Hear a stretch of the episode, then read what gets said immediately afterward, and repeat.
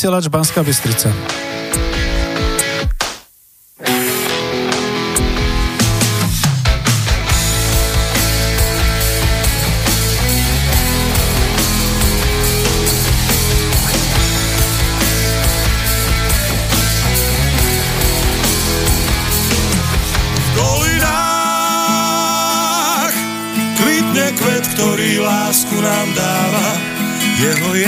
Tmavom ráne vždy svieti, ako brieždenie.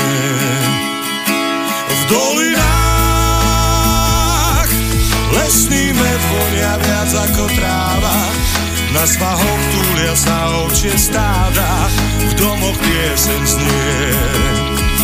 V dolinách človek sám svoju prírodu chráni, každý strom, každá lúka na stráni je náš vzácný viek. V dolinách ľudia nemajú zamknuté brány, majú tam srdcia čisté a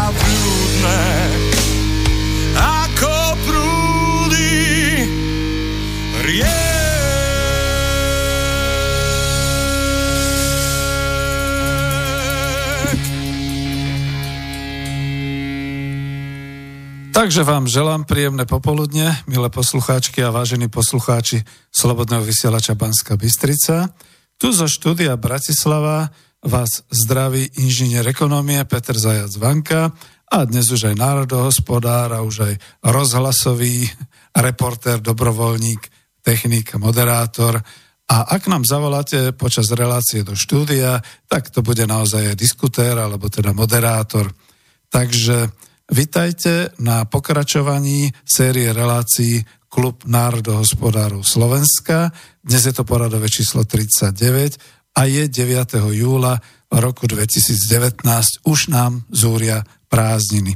A pretože sú prázdniny, tak sa mi trošku aj ťažšie hľadá niekto, kto by šiel so mnou do vysielania. Takže zase to bude pravdepodobne osvetová relácia a ešte než teda o všetkom ostatnom začnem, tak by som to tak uviedol ako vždy.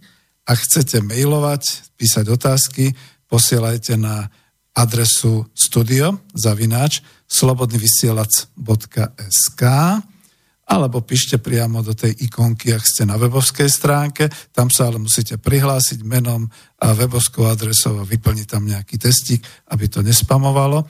No a dnes neposielajte e, otázky, respektíve nejaké pripomienky cez tú adresu klub národohospodárov gmail.com, pretože nemám otvorený internet tuto u seba a nejaké otázky som už preposlal, čo mi došli, ale radšej priamo na to studio zavínať slobodnyvysielac.sk. Ak by ste mali chuť zavolať, čo nebýva často, ale nech sa páči, mobilové číslo sem do štúdia Bratislava je 0951 153 919 ale ja vždy pripomínam, že nehajte mi taký rozbeh, takú tú prvú polhodinku na potom vlastne už môžeme. Teda dnešnou témou Klubu národohospodárov Slovenska je o štáte moderne a smelo. Vy to tam vidíte v avíze, že mám také avizo tento raz s takým výhľadom na nejakú krásnu vodnú plochu, oboch brehoch a predstavte si, to je Dunaj a to je vodné dielo Gabčíkovo. Povieme prečo a je to naozaj k tej téme o štáte moderne a smelo. Ja touto reláciou nadvezujem vlastne na reláciu Klubu národohospodárov Slovenska číslo 35, kde som hovoril o nezameniteľnej úlohe štátu pre organizovanie hospodárskeho života tu na Slovensku. A to bolo v minulosti, že naozaj to bolo veľmi dôležité, aby štát organizoval hospodárstvo a budoval národné hospodárstvo ale aj o poučení zo slovenských dejín ešte z kedysi z dávnych pre súčasnosť. Tá relácia bola odvysielaná 11. júna tohto roku, čiže ešte mesiac neubehol. A ja v tomto stále pokračujem ďalej, je to taká séria relácií. Budem sa snažiť síce neopakovať niektoré veci, ktoré tam zazneli, ale odporúčam vám vypočuť si túto reláciu. Na druhej strane aj v tejto relácii, keďže ide o osvetu, o búranie predsudkov zakorenených ostatných 30 rokov o tom, že štát je zlý vlastník v úvodzovkách, že je treba menej štátu a celkovo, že sa už budú teraz e, na rozvoji podielať iba tie liberálne a neoliberálne ideologické dogmy o tom, ako má spoločnosť fungovať v 21. storočí a my to chceme tak trošku vyvracať, že nie je to tak a chcem byť polemický v tomto smere. Ja zároveň nadvezujem aj na reláciu, alebo dokonca až na sériu relácií s pánom profesorom histórie Matušom Kučerom. Tá posledná vysielaná, to bola tá relácia Klub národohospodárov číslo 38, bola vysielaná akoby zo záznamu, ale premiéru mala teda 5. júla tohto roku vlastne na výročie svätého Cyrila a Metoda, tak sa to nejako podarilo. A bola predovšetkým o štáte Veľká Morava. Ono sa vlastne tento štát nazýval trošku ináč predtým, ale až keď ho tak označil, e, myslím, že byzantský cisár východorímskej ríše Porfirogenetos, tak sa toto označenie štátu Veľká Morava ujalo a potom o nejakých 100 rokov, dokonca už až za, po zániku Veľkej Morave sa začalo takto ako aj v latinčine to označovať. Dovtedy súčasníci e, Veľkej Moravy, e, tí, e, neviem, my vlastne nevieme, ako sa oni sami seba nazývali, asi ako Sloveni, Slovania, ale e, v latinčine bolo to známe skôr ako regnum Cventibaldi od slova Sventibaldi to bola latinčina, čiže označenie Svetopluka a od slova regnum, čiže kráľovstvo. Čiže kráľovstvo Svetoplukovo. Ako sa hovorí, nie ten majster, kto začne, ale ten, kto dokončí a Svetopluk bol skutočne posledným vládcom Veľkej Moravy. Hovorili sme veľa s pánom profesorom Kučerom o štáte, o štátnom zriadení vtedajšom. Ja som ho trošku tak nútil, pýtal som sa otázkami a usmerňoval som ho. E, čiže je tam okolo tých 9, možno až 11 e, mikrofónových záznamov.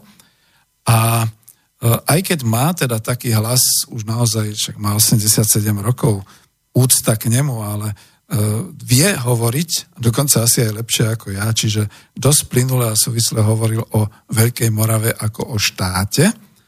Eh, vtedy v podstate žiadna ústava ani nebola. Eh, bolo to štátne zriadenie, kde bol zažitý ešte stále otrokársky systém, čo ma prekvapilo, lebo tiež som teda tak dúfal a veril, že to boli skôr také tie slovanské družiny, také tie kmeňové. Nože ale to nezačal Svetopluk, to boli predtým vlastne možno už až od sámovej ríše, vládcovia, kňazi, ktorí teda postupne si podmaňovali tie okolité kmene. A bolo to taký ten ranofeudálny systém, kde ešte teda platilo často otroctvo, tie vojny boli dosť krvavé na naše, no prečože na naše súčasné pomery. Ako keby nebola Líbia, keby nebola Sýria, ako keby nebol Irak a tak ďalej a tak ďalej, že? Takže dosť máme krvavých a možno násobne viac krvavých udalostí v našom súčasnom svete. No ale predsa len vtedy tam bol e, taký ten systém, dneska by sa označoval ako trhová ekonomika, kde sa otroci zajímali, pokiaľ sa nezabíjali, potom v podstate vlastne boli otrokmi. Doslova to bola ekonomika voľného trhu, pretože sa obchodovalo aj s rôznymi inými e, tovármi, treba to takto povedať až kruto. A tento systém prechádzal plynulo a postupne v také ranofeudálne usporiadanie spoločnosti, keď teda ten, ktorý vyhral nad ostatnými kmeňovými e, kniežatami, sa stal naozaj panovníkom. A o tom sme vlastne hovorili s pánom profesorom, že už tam bolo to remeselné polnohospodárske usporiadanie výroby, takéto ranofeudálne. V rozprávaní zaznelo, ako štát za Svetopluka fungoval vnútorne, ako bol organizovaný, aký bol smerom navonok, ako boli strážené hranice. E, dokonca strážené hranice, ako si náš nepriateľ vtedajší Franská ríša mapovala od Dánska až dolu po Čierne more a po Jadran, ako to teda je, kde všade sú tie slovanské kmene a čo to tu je v tej, eh, na tom území Moravy a stredného toku Dunaja. Je to tam veľmi pekne ako putavo rozprávané, takže odporúčam vám a odporúčam teda aj knihy profesora Matúša Kučeru. A vlastne on aj povedal o tom, aká bola geopolitická situácia v vtedajšom európskom svete, dalo by sa to pozva- nazvať európskom globáli, teda v tej európskej civilizácii, že teda Veľká Morava bola skutočne jedna z veľkých ríš uznávaných štátov práve vtedy v Európe. No ale nechcem to všetko opakovať, to si vypočujte v tejto relácii číslo 38. Je tam aj zmienka o Svetometodovi a e, Cyrilovi, čiže vypočujte si ju kompletne, je to dvojhodinová relácia, takisto ako dnes. No dnes chcem hovoriť, kam sme sa to dostali po 26 rokoch vzniku samostatnej a zvrchovanej Slovenskej republiky. Štátu, ktorý je podľa ústavy Slovenskej republiky štátom národa Slovákov, viď tú klauzulu my národ slovenský, a v ktorom s nami spolužijú iné národnosti a je to štát, v ktorom je definovaná vláda ľudu, demokracia, lebo hovoríme o veci verejnej, res publike. Dnes je reprezentovaná volenými zástupcami ľudu. Nesmejte sa, prosím vás, ako je to tak podľa e, týchto oficiálnych e, informácií. Je reprezentovaná volenými zástupcami ľudu je to teda zastupiteľská demokracia, už to nie je feudalizmus ani otrokársky systém. My, ktorí sme viac vľavo, to označujeme ako kapitalizmus, ale len kvôli tomu spôsobu, kto drží vlastníctvo, kto drží kapitál a kto teda e, súkromne vlastní, čo, čo povedať, no, naše majetky. Že? Ale my sa mnohí pamätáme, že tie majetky sme ešte mali my, takže o to je to horšie v subjektívnom prípade. Napríklad aj mojom že tu máme zastupiteľskú demokraciu a v prípade prezidenta Slovenskej republiky aj priamu demokraciu, v ktorej sme povedzme odhalili práve v týchto voľbách tohto roku značné trhliny spôsobované tými novouplatňovanými a novovyvinutými marketingovými manipulačnými prostriedkami masovej komunikácie. No, takže odbočím veľmi aktuálne dnes som počúval niekde na nejakom českom médiu, že veľmi vážne sa už e, Česi zamýšľajú nad tým, či je vhodná priama voľba prezidenta. Tiež tam sú nejaké problémy. A nie, tomuto sa chcem ale venovať, tomu sa nebudem venovať, k tomu mi ani nepíšte, ani netelefonujte, pretože na toto nebudem odpovedať. Na taký predel dám skôr citát z Ústavy Slovenskej republiky, z 1. septembra 1992, keď bola slávnostne prijatá, veď preto máme aj ten sviatok Deň ústavy. Nie je to len sviatok nástupu školáčikov do školy. Ono, ten nástup školáčikov sa vždy e, prispôsobuje podľa tomu, kedy je vlastne pondelok. A z tejto ústavy si dovolím teraz citovať. Lebo hovoríme smelo a sebavedomo. Preambula. My, národ slovenský, pamätajúc na politické a kultúrne dedičstvo svojich predkov a na stáročné skúsenosti zo zápasov o národné bytie a vlastnú štátnosť, v zmysle cyrilometodského duchovného dedičstva a historického odkazu Veľkej Moravy, vychádzajúc z prirodzeného práva národov na seba určenie, spoločne s príslušníkmi národnostných menšín a etnických skupín žijúcich na území Slovenskej republiky, v záujme trvalej mierovej spolupráce s ostatnými demokratickými štátmi, usilujúc sa o uplatňovanie demokratickej formy vlády, záruk slobodného života, rozvoja duchovnej kultúry a hospodárskej prosperity, teda my, občania Slovenskej republiky, uznášame sa prostredníctvom svojich zástupcov na tejto ústave. Milí priatelia, mne sa snad prvý raz podarilo takto v priamom prenose, v živom vysielaní citovať túto preambulu e, Ústavy Slovenskej republiky a som šťastný, som šťastný, že ešte takto máme definovanú našu ústavu. No a pretože veľmi už teraz, e, aby som to mohol využiť aj v klube národohospodárov, tak ešte ocitujem dva článočky a to len vyberiem. Prvý je článok 2, odsek 1. Štátna moc pochádza od občanov, ktorí ju vykonávajú prostredníctvom svojich volených zástupcov alebo priamo. Odsek 2. Štátne orgány môžu konať iba na základe ústavy, v jej medziach a v rozsahu a spôsobom, ktorý ustanoví zákon. K tomu teda len môj koment. Vedie všetko jasné. Skutočne e, viete, že robil moderátora panu doktorovi Harabinovi a dnes večer nie, ale každopádne poviem, že e, skutočne, e, keď som ho počul, že stačí dodržiavať ústavu, tak som to teraz ocitoval. Je to naozaj tak? Takto máme ústavu. Prečo nie sme smeli a sebavedomí? A ešte je tu niečo pre mňa dôležité ako národohospodára. Článok 4 odsek 1. Nerastné bohatstvo, jaskyne, podzemné vody, prírodné liečebné zdroje a vodné toky sú vo vlastníctve Slovenskej republiky. Slovenská republika chráni a zvelaďuje toto bohatstvo, šetrne a efektívne využíva nerastné bohatstvo a prírodné dedictvo v prospech svojich občanov a nasledujúcich generácií. Nesitujem ostatné články a tak ďalej. E, čo je škoda, to sme riešili kedysi dávno už aj na tej web stránke Lavica.sk, že takto nie je zahrnutá do nerastného bohatstva aj pôda. No ale vlastne, keď je to takto v ústave, tak by sa to nerastné bohatstvo, nerastné bohatstvo dalo aj takto zahrnúť a k tomuto vlastne citovať, takisto lesy a tak ďalej. Pre mňa ako národohospodára to má veľký význam. Lebo čo je plocha Slovenskej republiky? To sú hory, lesy, vodné zdroje, polia, čiže pôda. Ako my nemáme púšte. My nemáme džungle, my nemáme pralesy. Máme už veľa miest a obcí a dosť sa teda do široka rozťahujú. Ale my sme stále taký ten spolu s Českou republikou, dalo by sa povedať, ráj na zemi. Tak si ho chráňme. Chráňme si ho, pretože ide, ide skutočne o veľa.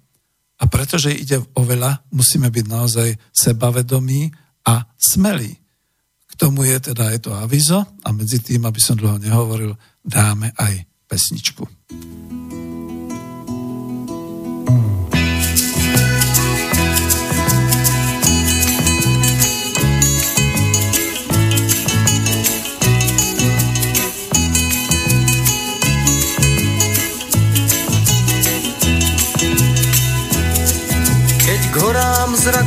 Zodvihnem, Vidím mnoho krás, tam k prísnym horám vysokým musím kráčať zas.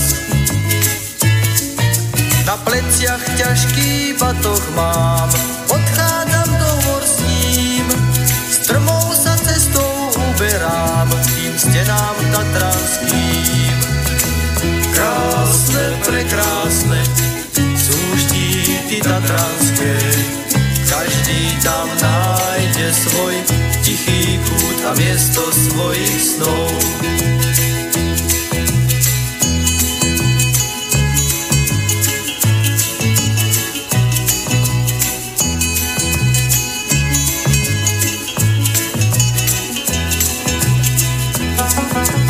Cesta zdá sa nekončí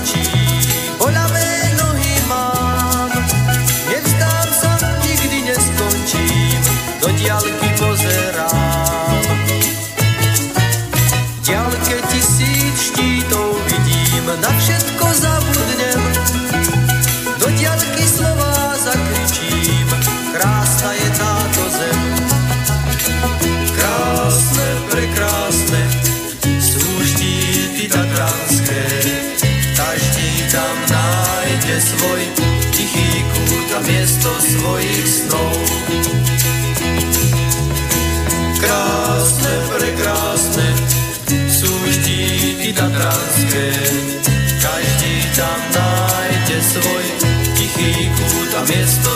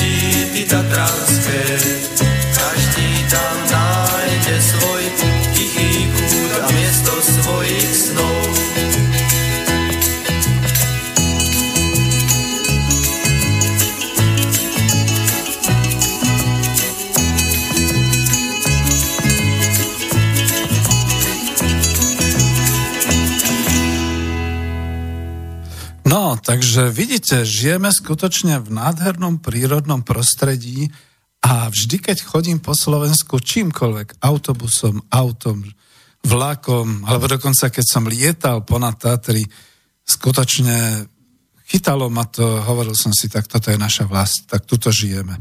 A tu sme žili naozaj veľmi dlho od toho 5. 6. storočia, takže, a pretrvali sme tu, takže No len je to také, že človek nikdy nevie v dnešnej modernej dobe. Preto som nadpis dal smelo a moderne o Slovensku, o štáte, o republike. Dnes sa chcem zamerať na oblasť hospodárskej suverenity a sebavedomia štátu Slovenská republika. Lebo je to predsa klub národohospodárov Slovenska a vysiela Spolok pre šírenie národohospodárskeho rozvoja Slovenska občianské združenie. Som jeho predseda. A zároveň som tu dobrovoľným redaktorom, moderátorom. Takže, čo povedať? Chceme byť moderní, že? Tak nebudeme už hovoriť o tom, čo je tu naozaj stáročia, tisícročia, Tatry, lesy, lúky, pôda, vody, vodstvo a ľudia, ale budeme ešte modernejší. Napríklad presne o tomto. Všetko to v hospodárskej oblasti modernej, novej Slovenskej republiky začalo tak legendárne, ba ešte skôr, ako sa oficiálne zrodila dňa 1. januára 1993 Slovenská republika. Mne to pripomína, že bolo to ako pri Slovenskom národnom povstaní, tak som si to porovnal.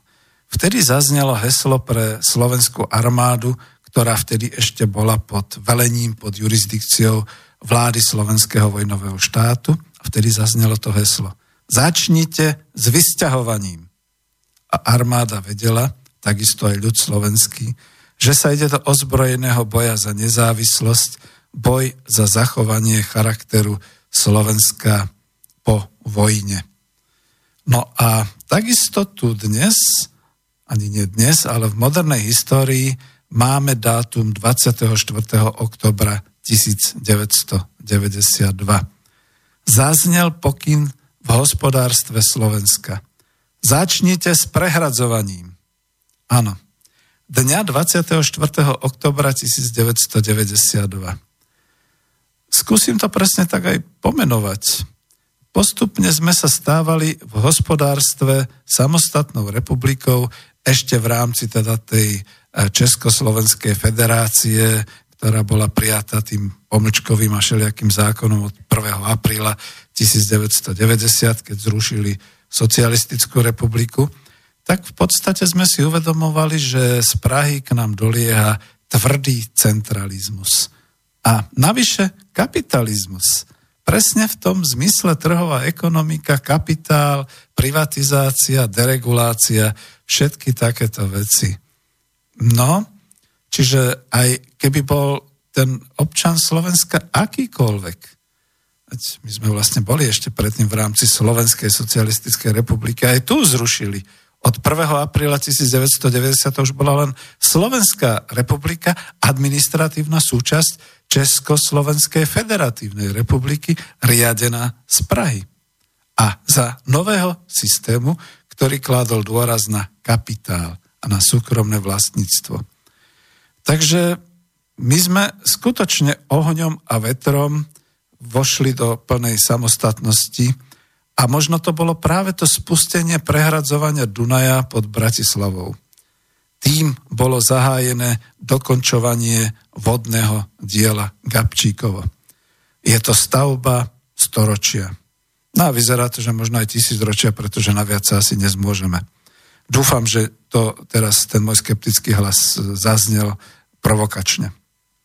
Nakoniec, dňa 1. januára 1993, keď skutočne vznikla Slovenská republika, tieto činy v hospodárstve sa stali takými legendárnymi, že to možno prirovnať skutočne k tomu, ako začalo kedysi to samotné povstanie v lone toho slovenského vojnového štátu. Aj my sme začali s budovaním hospodárstva v lone Československej federácie. Venujem sa tomuto činu, hospodárskemu, skúsim pár slov o tom, ale hlavne pre mladšie ročníky poslucháčov chcem, aby vedeli, že aj vtedy, rovnako ako dnes, v zahraničí nám neprijali. Neprijali nám, aby sme sa samostatne rozhodovali o svojej budúcnosti. To všetko chcelo mimoriadnú osobnú odvahu, dobrú organizátorskú prácu a aj kus statočnosti a tvrdohlavosti. To všetko čo nám dnes v hospodárstve Slovenska v roku 2019 chýba. Respektíve je to rozdrobené len v takých tých malých, izolovaných ostrovčekoch odporu, či už ide o polnohospodárskú výrobu, o potravinárstvo, potravinárskú výrobu, o to odstraňovanie a odhalovanie dvojitej kvality, keď nás otravujú rôzne zahraničné výrobky, či ide o iné hospodárske oblasti, energetika a tak ďalej. Napríklad zatváranie uholných bání, zatváranie atómových elektrární, teda tu jednu nám pri vstupe donutili nás ju zatvoriť Jaslovské bohunice a podobne. A tu druhú nám nevie Talian absolútne dostávať. Už to stojí milióny, pomaly miliardy eur a stále to ešte nefunguje. Úplne to nie je dokončené. Takže poďme trošku pospomínať do histórie a ešte nevolajte, lebo chcem teraz naozaj vzdať hold, vzdať úctu jednotlivcovi, okolo ktorého sa to potom roz, rozvinulo. V roku 1992, ja budem možno citovať niektoré pramene, potom ich dám zase do YouTube, ak sa mi to podarí. V roku 1992 sa začali práce na prehradení toku Dunaja, čím sa spustila finálna fáza výstavby vodného diela Gabčíkovo. Pýtali sa inžiniera Juliusa Bindera, to bol ten človek, ako si vybavuje dátum 24. oktobra 1992. Julius Binder odpovedal, aj po 25 rokoch si spomínam, čiže to je článok trošku starší, aj po 25 rokoch si spomínam, že to bolo veľmi hektické obdobie. My sme však boli pevne rozhodnutí, že to urobíme. Ak by sme to nespravili práve vtedy, tak by sme pravdepodobne nikdy viac nedosiahli prehradenie korita Dunaja. Hoci Gabčíkovo bolo do veľkej miery politickým projektom, z vrcholných politikov neprišiel na začiatok prehradzovania Dunaja nikto. Prečo vás nepodporili? Ja tam dokumentujem, nezabúdajte, že to bola ešte Československá federácia. Havel prezident, Klaus minister financí a mocný muž celej federácie. No a radšej pomlčím. A odpovedá pán Julius Binder. Nikto tam neprišiel, pretože sa všetci obávali, že to nedopadne dobre. Chceli mať alibi pre prípad, že by sa stalo niečo neočakávané. Mohli by tak povedať, že oni nie sú na vine, preto som iba ja niesol na svojich pleciach zodpovednosť za rozhodnutie, či to pôjdeme prehradiť alebo nie. Bol som na to úplne sám. Aj z toho dôvodu sú tie spomienky dodnes veľmi silné. Ja som nemal strach z realizácie samotnej výstavby, ale mal som obavy z vonkajších vplyvov, pretože v novinách sa vtedy objavovali správy, že na maďarskej, strane sú zhrom, na maďarskej strane sú zhromaždené obrnené transportéry pripravené na zásah. Takisto sa hovorilo, že aj naša základňa v Seredí má pohotovosť. Tu doplním, áno, vtedy bola ešte v Seredí vojenská základňa. Dneska už, aj, aj, aj. Máme to armádu, čo? No, ja budem zase komentovať z iného článku, Výbušná zmes politických, populistických, nacionálnych a ešte všelijakých iných záujmov urobila z vodného diela Gabčíkovo Naďmaroš svetovo známu kauzu, ktorú riešili v Európskej únii, ba dostala sa i do amerického kongresu. Nedokončiť, zbúrať, teraz to citujem, znelo vtedy ako prejav novúčičkej demokracie demonstrujúcich más na Dunajských brehoch a všelikde inde – a nechýbalo veľa, aby. No, zase to budem komentovať. Ja sa pamätám, keď ako zase vidíte, už vtedy sa tak organizovalo nejak čudne, že nejaké masy demonstrantov vyšli tam na tú hrádzu až ku Gabčíkovu a protestovali. Predstavte si kvôli čomu nie proti novej demokracii, nie proti kapitalizmu. Protestovali proti tomu, že sú ochrancovia životného prostredia a toto veľmi, veľmi poškodí a toto bude katastrofa a vyschneme a všetky takéto veci. No, takže takto to vyzeralo a takto to vyzerá dnes. Vidíte to na obrázku, ako to je. Chvála Pánu Bohu. My máme skutočne možno stavbu tisícročia a to hospodárskú stavbu, kde skutočne sme dokázali využiť vodu, ktorá nás tu obteká stáročia, ba tisícročia, pretože tu na tom strednom Dunaji skutočne Slováci, Slovania žili. Možno aj skôr ako pred 5. storočím nášho letopočtu. Pardon. Inžinier Julius Binder v roku 1991 prevzal vedenie v štátnom podniku vodohospodárska výstavba, ktorá investorsky zabezpečovala výstavbu Dunajského vodného diela. Vedel predovšetkým jedno.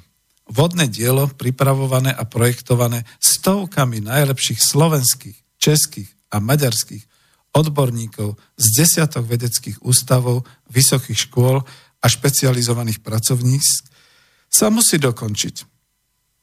Lebo len tak preukáže, že nebolo ekologickou katastrofou ani ekonomickým zločinom, ako sa vtedy hovorilo, ani technickým bastardom Varšavskej zmluvy a sovietskej rozpínavosti.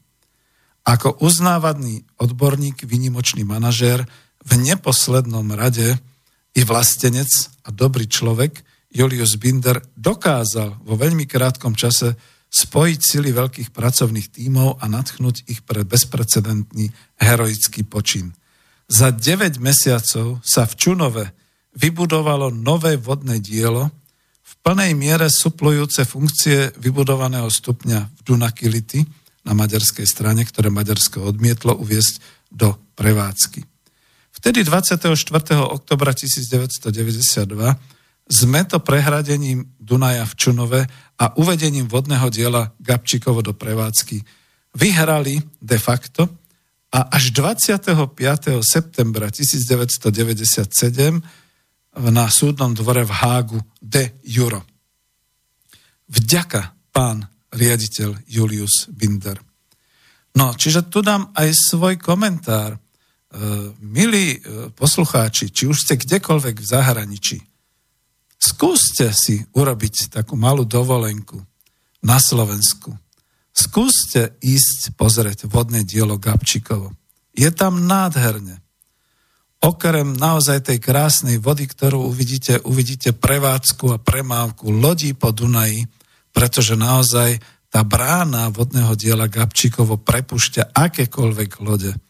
To je to krásne, že tam, keď prídete, ja to popíšem, pretože napríklad pokiaľ nás počúvajú aspoň českí poslucháči, prípadne e, dokonca poslucháči po Slovensku, je to krásny výhľad, ktorý si urobíte, Nemusíte tam ísť priamo od Bratislavy, môžete tam ísť od Bystrice, môžete tam ísť povedzme od Komárna, od Dunajskej stredy, ale ja som Bratislavčan, čiže chodím od Bratislavy a kľudne poviem, po ceste narazíte ešte na ďalšie také miesto, to je hotel Kormorán a e, celé to nábrežie Dunajské, tuto z našej strany. Môžete pokračovať ďalej smerom na Gabčíkovo, dojdete a pustia vás tam. Ja som mal tiež prvý raz takú obavu, že mm, to je štátna stavba, to, to je tá, boh vie, či naozaj sa dá výjsť a dokonca zaparkovať autom až priamo, nechcem povedať na tom mole, ale e, vidíte to tam na obrázku, tam, kde sú tie zdviže, kde sú tie brány pre veľké lode, tam sa môžete prísť pozrieť na to, ako funguje tá premávka, ako sa dvíha voda, púšťa voda, ako sa vyrovnávajú hladiny. Tam uvidíte potom aj tú našu e, hydroelektráreň a môžete pokračovať ďalej. Tam ďalej, ja už som mal tiež obavy, že to je maďarská strana. Tam ďalej, keď idete, to je ešte stále naša strana a po takom tom poloostrove, v podstate až ostrove, dalo by sa povedať, sa dostanete krásne naspäť, keď pôjdete okolo tých krásnych dediniek. Ja viem, je tam hrádza, moc toho neuvidíte. Vždy sa dá odstaviť auto a vybehnúť hore, a pozrieť sa na Dunaj. Dostanete sa zase naspäť až do Bratislavy, k Čunovu. Tam je tá známa Danubiana. Nebudem vám hovoriť, budete prekvapení, je to turistická atrakcia, dá sa tam skutočne, je tam galéria, e, sú tam turistické možnosti, športové možnosti. Áno, tam je v Čunove aj tá divoká voda, tam, kde naši bratia hochšonerovci vyhrávali a trénovali tie svoje, e, tie svoje športové úspechy. A potom zase ďalej sa môžete vrácať do Čunova smerom na Bratislavu. Čiže to je skutočne niečo nádherné. Dnes je to prírodno-rekreačné centrum, ktoré za, na druhej strane zabezpečuje výkon elektrární z tej vodnej, čiže naozaj obnoviteľného zdroja e, neskutočný, neuveriteľný. Toto sa nám podarilo. Na to, to je to moderné. Na to môžeme byť hrdí. Ono by bolo ešte krásne hovoriť o ďalších moderných stavbách na Slovensku, ale už ich tak nie je veľa po tom roku 1992, 3 a tak ďalej. Nehrďme sa diálnicami. Diálnice sú síce vynikajúca vec, ale tá slúži skôr tomu európskemu nadregionálnemu, nadštátnemu významu, však vidíte, čo to tu chodí okolo kam všade logisticky a tak ďalej. Najnovšie už keď Američania používajú diálnice na, na presuny a tak ďalej. Čiže to, je, to sú všetko takéto veci, to, to nechcem ani hovoriť. Mňa napríklad veľmi mrzí, že sa budujú všelijaké tie diálničné prechody a pretínajú sa vlastne hory slovenské na Donovaloch a všelikde smerom z juhu na sever. Každý štát, ktorý má hory, Fínsko, Švajčiarsko, by si tieto hory chránil. On by poslal pekne všetky tie kamióny, pekne nech prídu z juhu, idú smerom okolo Bratislavy, však sa tam buduje obchvat a nech idú pekne okolo Váhu, hore, hore, hore, tam do Polska až niekde. Nech neprechádzajú, neprekračujú naše Tatry. To nie. To byť nejakým ministrom, tak jednoducho iniciujem zákaz budovania tam takýchto ciest. Viete, Čertovica, donovali, všetky tieto prechody. Čo to narobí kopec problémov vždy cestárom. A ono sa to vraj zaplatí? Zaplatí sa to nejakými tými, tými e, čo sú to, tými, tými všelijakými mýtnými a všelijakými takými, to ja si myslím, že sa to nezaplatí. Lebo prírodu obnoviť ťažko v tomto smere možno. Pardon. No a budem pokračovať, som si tu zalistoval trošku ešte chvíľu e, o pánovi Binderovi a o tomto skutočne smelom a modernom čine. Lebo e, Gabčíkovo to nie je myšlienka súčasná. To už v 19. storočí niektorí inžinieri, technici rozmýšľali o prehradení Dunaja. V 20. storočí medzi tým boli vojny, všetko sa to odkladalo. Potom prišiel ten socializmus, ktorý mnohí ako si nevedia zobrať do úst. No a maďarská vláda a československá vláda, socialistické vlády pristúpili z vlastných peňazí, vtedy ešte neexistovali žiadne také, ani neviem, či to povedzme RVHP platilo, ale pristúpili k skutočnému projektovaniu, obnoveniu niektorých tých projektov z minulosti, budovaniu tohoto prehradného stupňa Gabčíkovo a Naď Mároš. V Maďarsku sa z toho stala taká antisocialistická modla, takisto politizovaná ako v Rakúsku, keď nedostávali, respektíve nesprevádzkovali tú svoju atomovú elektráren Zwentendorf. Mimochodom asi viete, že Rakúšania nám podkúrili pri vstupe do Európskej únie s tým, že teda pokiaľ chceme do Európskej únie, oni nesúhlasia, iba ak by sme zatvorili atomové elektrárne. No Češi odolali a my sme pustili aspoň tú atomovú elektráren Bohunice. Škoda, že? Dneska sme mohli byť oveľa nezávislejší od e, zahraničného energetického prúdu a tak ďalej. No, už v roku 1988, čiže rok pred uvedením diela do prevádzky, sa v Maďarsku šírili fámy o environmentálnej škodlivosti stupňa Naďmaroš. Organizátori demonstrácií vytvorili z vodného diela Naďmaroš symbol boja za demokratizáciu v Maďarsku. Medzinárodné environmentálne organizácie sa nemohli uspokojiť len so zastavením výstavby Naďmaroša. O tri mesiace zastavili aj prípravu na prehradzovanie Dunaja pri Dunakility, ktorým sa v oktobri 1989 malo uviezť do prevádzky vodné dielo Gabčíkovo. Dobre počujete. Citujem to, dám pramene. My sme Gabčíkovo mali dokončené až na 95% a mali sme aj riešenie pre prípad neprehradenia Dunaja objektmi v Dunakility, ten variant C. Potom prišla zmena režimu a prvé rozhodnutie nového ministra lesníctva a vodného hospodárstva v decembri 1989 bolo zrušenie prípravy variantu C výstavby vodného diela. Ja sa tu predsa len znova zastavím a budem to komentovať. Ľudia Boží, veď počúvajte pozorne. To ešte boli ministri za ČSSR, ale už po nežnom novembri. To už boli všetci tí, ktorí ani nevedeli, čo majú vlastne robiť s republikou, s národným hospodárstvom. Diletanti. Ako nebudem sa vyjadrovať ďalej, stačí Havel a tak ďalej, že? No takže títo pod vplyvom možno zahraničia, možno vlastnej neschopnosti zastavovali všetko, čo sa dalo. Tu prepašujem tú jednu vetu, za ktorú ma nebudete mať radi, ale nevolajte kvôli tomu a nenadávajte mi, že socializmus nám neskrachoval.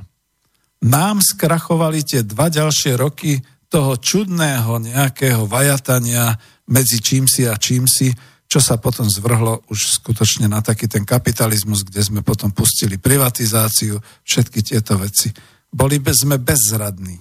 Uzatvorím tento komentár a budem tu pokračovať, pretože skutočne ako národohospodár, ekonóm si uvedomujem, že chvala Bohu boli takí ľudia ako Julius Binder. Pokračujem v citovaní. Variance znamenal, že keď nebude prehradenie pri Dunakility, bude prehradenie na našom území v Čunove. Na našom území v Čunove. Čiže to, čo existuje dnes.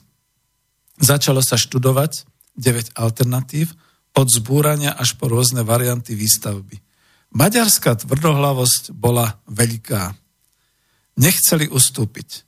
Nakoniec sme postavili variant C a vodné dielo Gabčikovo dnes dáva Slovensku 10 až 12% celkovej spotreby elektrickej energie bez akýchkoľvek exhalátov, bez odpadov. Čistú energiu. A toto všetko potom zavesím. Je to článok Otec Gabčíkova Julius Binder. Je dobré, že vláda našla odvahu niečo urobiť.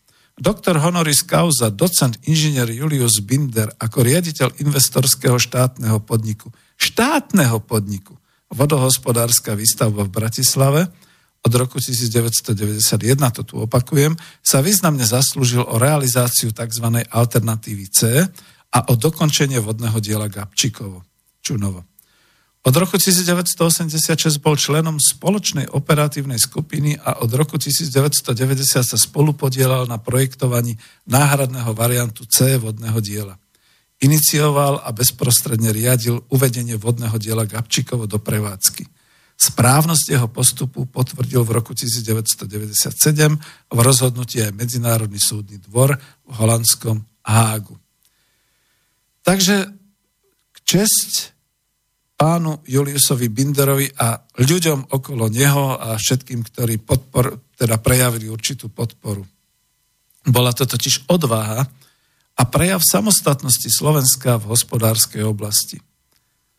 No a tu už trošku odbočujem od pána e, Bindera. E, v podstate vďaka, vďaka naozaj za tú odvahu a za tú smelosť, pretože prišli ďalšie prejavy samostatnosti. My sme po roku 1993 e, rýchlo museli mať vlastný štátny rozpočet. To ešte nebol taký problém, pretože predtým administratívne bola už Slovenská republika ako zdedená po zrušení toho názvu Slovenská socialistická republika od e, toho, keď teda tú federáciu dal schváliť e, Gustav Husák, ale bola to len administratívne riadená časť republiky. Dokončilo sa, respektíve ešte dlho trvalo takéto spoločné rozdeľovanie majetku, kde sme často ťahali za kratší koniec, ale pre zmenu. Zvládli sme prechod na vlastnú menu, slovenskú korunu. Pamätáte sa ešte na tie mince? 10 korún. Na bankovky 1000 korún. Dotvorenie štátnych inštitúcií a vytvorenie Národnej banky Slovenska. To všetko boli prejavy samostatnosti. A to nielen, myslíme, že ako budova na námestí Imricha Karvaša v Bratislave, tá výšková, ale skutočne tá inštitúcia, ktorá potom mala možnosť spolu s ministerstvom financí rozhodovať o všetkých tých úrokových mierach a všetkých takýchto veciach, o mene samotnej, o čo sme teda už prišli. Takí smeli sme už ale neboli, keď sa už naša samostatná republika e, rozhodla vstúpiť do vstupných rokovaní a vyjednávaní o vstupe Slovenskej republiky do Európskej únie. Vraj náš vyjednávač, pán Fígel, podpísal, čo mu len predložili. Neverím, E, predsa musel mať nejakú slovenskú krv v žilách a pravdepodobne skôr podliehal tlakom. Ten tlak musel byť vysoký. Súhlasili sme so zbúraním prvej atomovej elektrárne Jaslovské Bohunice. Tu bol ten najväčší tlak Rakúska. E, medzi tým sme v rámci privatizácie odovzdali práve aj tú vodnú elektráren Gabčíkovo do zahraničných rúk Druhú atomovú elektrárňu, ktorú sme budovali v Mochovciach, sme odovzdali Atalianom. Ja to hovorím, že nie predali, odovzdali. Za tie peniaze. Pomaly by som si aj ja kúpil takú elektráreň, keby som bol vtedy bohatý, že? No, ešte právnik Robert Fico vo vláde za svojej vlády našiel trhliny v zmluve a odkúpil a vysúdil tú Gabčikovskú časť elektrárne k vodnému dielu späť čest tejto zásluhe, keď už ho všelijako haníme a všeličo spomíname. Žiaľ Bohu, Smer sa zastavil, už potom nepokračoval v takýchto hrdinských akciách. Ako republika sme veľa strácali. Tu chcem byť, alebo musím byť priam už znova politický. Už keď nám vládli predstavitelia neoliberalizmu, ktorí ideologicky sami chceli čo najskôr zbaviť sa záťaže nutnosti riadiť podniky, štátne podniky, zbaviť sa zodpovednosti za menu, ponechať si možnosť kontroly nad výrobnými zdrojmi. O poľnohospodárstvo sme takmer, takmer prišli. Výroba potravín prešla viac ako z polovice do rúk zahraničných vlastníkov a tým záleží viac na zisku na exporte, nie tam na nejakej výžive obyvateľstva Slovenska. A viete, ja som bol pri tom, nielen pri hydinárskom priemysle, ale aj pri mliekárenskom priemysle. Keď sa Slovenský mliekárenský zväz ešte za vedenia predsedu Bročka v Nitre pokúšal e, spraviť si nejakú asociáciu slovenských mliekárov. Lebo to už boli síce súkromné akciové spoločnosti, ale v rukách slovenských a vtedy sa to nepodarilo. Už prečo sa to nepodarilo, výsledok vidíte, Mnohé z týchto mliekární prešli do rúk zahraničia, do rúk teda veľmi známych, zvučných mliekárenských, e, nechcem povedať koncernov, ale teda takýchto všelijakých. A, a dnes, keď povedzme, ide o to, že Čína žiada od Slovenska, lebo sme sa tak dohodli, nejaké množstva jogurtov, viete si predstaviť, čo to spraví s mliekom? Ako zmizne v lete mlieko, pretože všetko sa bude cez tieto zahraničné, v zahraničí vlastnené, ale slovenské ako mliekárenské spracovateľské e, závody posielať, exportovať do Číny. Jediný, kto z toho bude mať radosť a čapkať ručičkami, e, bude Národná banka Slovenska, minister financí, ktorý bude hovoriť, jak je fajn, znova nám rastie HDP, e, hrubý domáci produkt, pretože firmy exportujú. Čo z toho máme my? Čo z toho máme my? Asi drahšie mlieko bude. No, tak nejako. No, máme tu zahraničné obchodné siete, ktoré sa ani len nenamáhali hľadať domácich výrobcov. Vtedy, to hovorím o minulosti, dnes je to široká sieť týchto obchodných reťazcov, ktoré sem, cez ktoré sem vstúpili zahraniční dodávateľia a nielen potravín.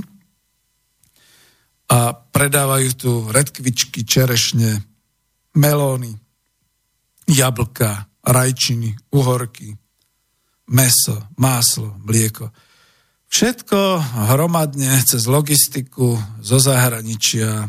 Nie je tak, že tu sa to vyrobia do 50 kilometrov. Snaha je, pani ministerku naozaj si vážim aj celý jej tým, že má odvahu niečo robiť, kde je to niekedy až na hrane s nejakou tou možnosťou Európskej únie. Som zvedavý, kedy jej dajú po ale ja dúfam, že to ustojí, že to vydrží.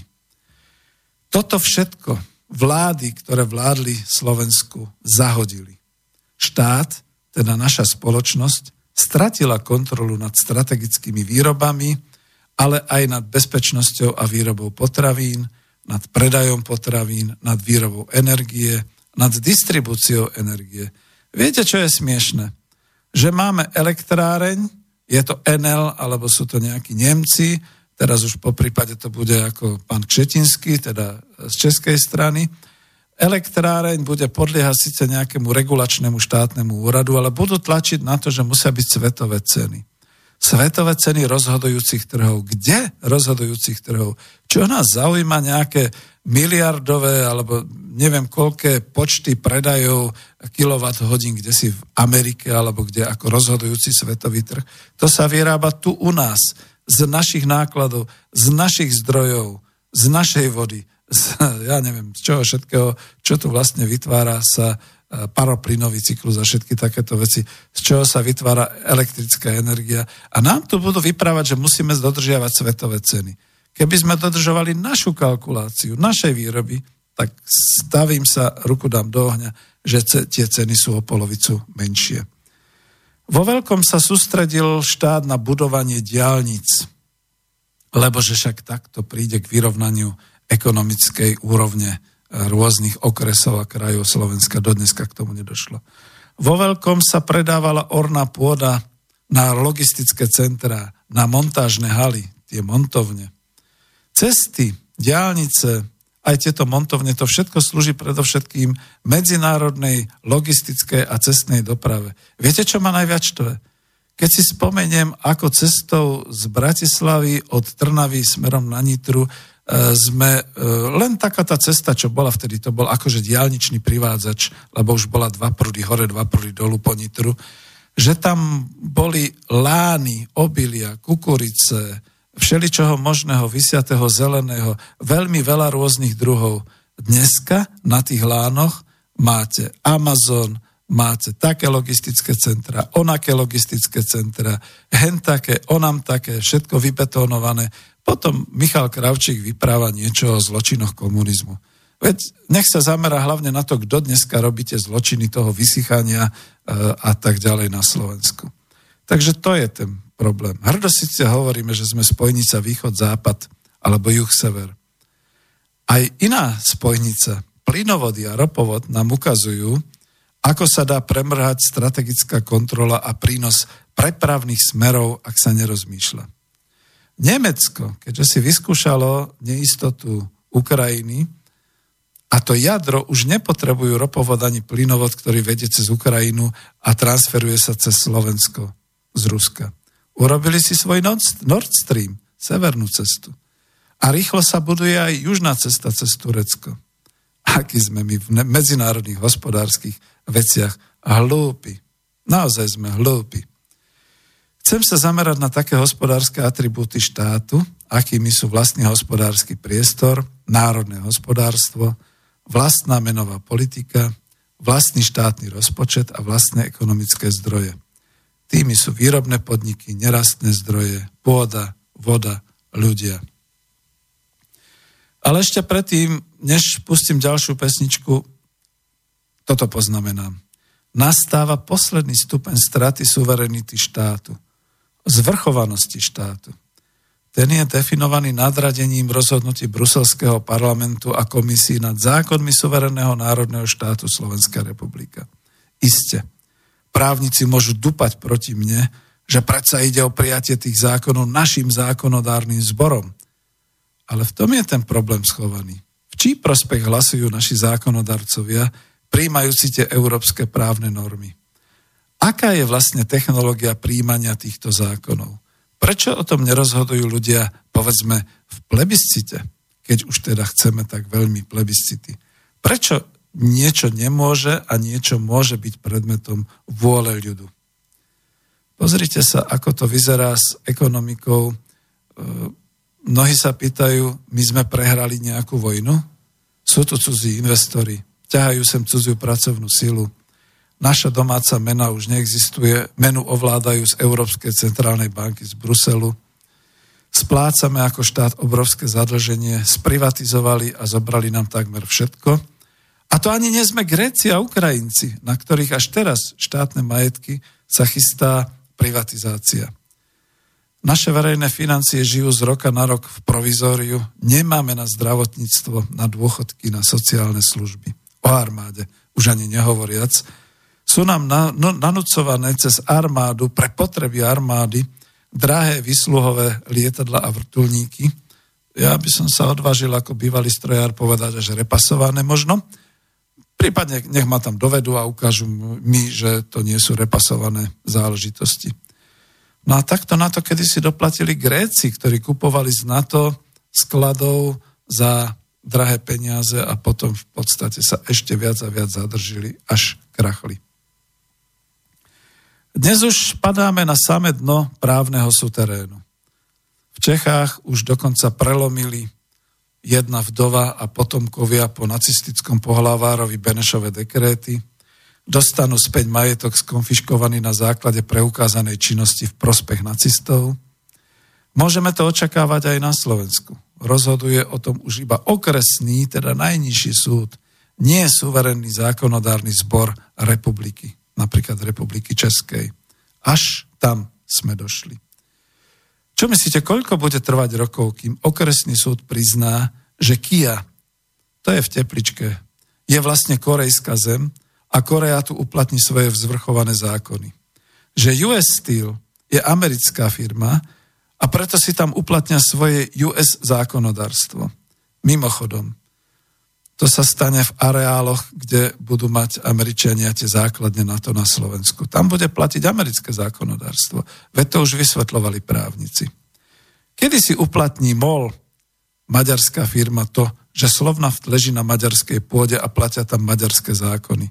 Kedy si uplatní Volkswagen, že leží na nemeckom území, prípadne dánske polnohospodárske firmy, e, ktorí vyhlásia novú dánsku zemľu Viete kedy? Keď zistia, že sme oázou v nevyhovujúcom životnom prostredí ich krajín a že my tu ešte stále máme pekne a dobre a vlhko a možno na rozdiel od iných krajín predsa len menej teplo. Rozkúskujú si nás po hektároch. Tak to s nami môže byť. A preto pomoc.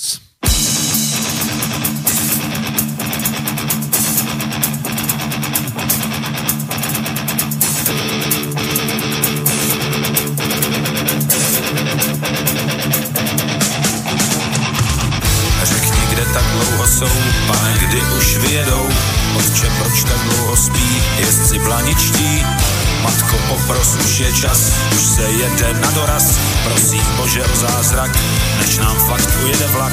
Není lid a není král, jenž by zemi zachoval. A tak Čechy v sekáči skoupí boháči. V čem peklo, v čem ráj, kde je náš posvátný háj.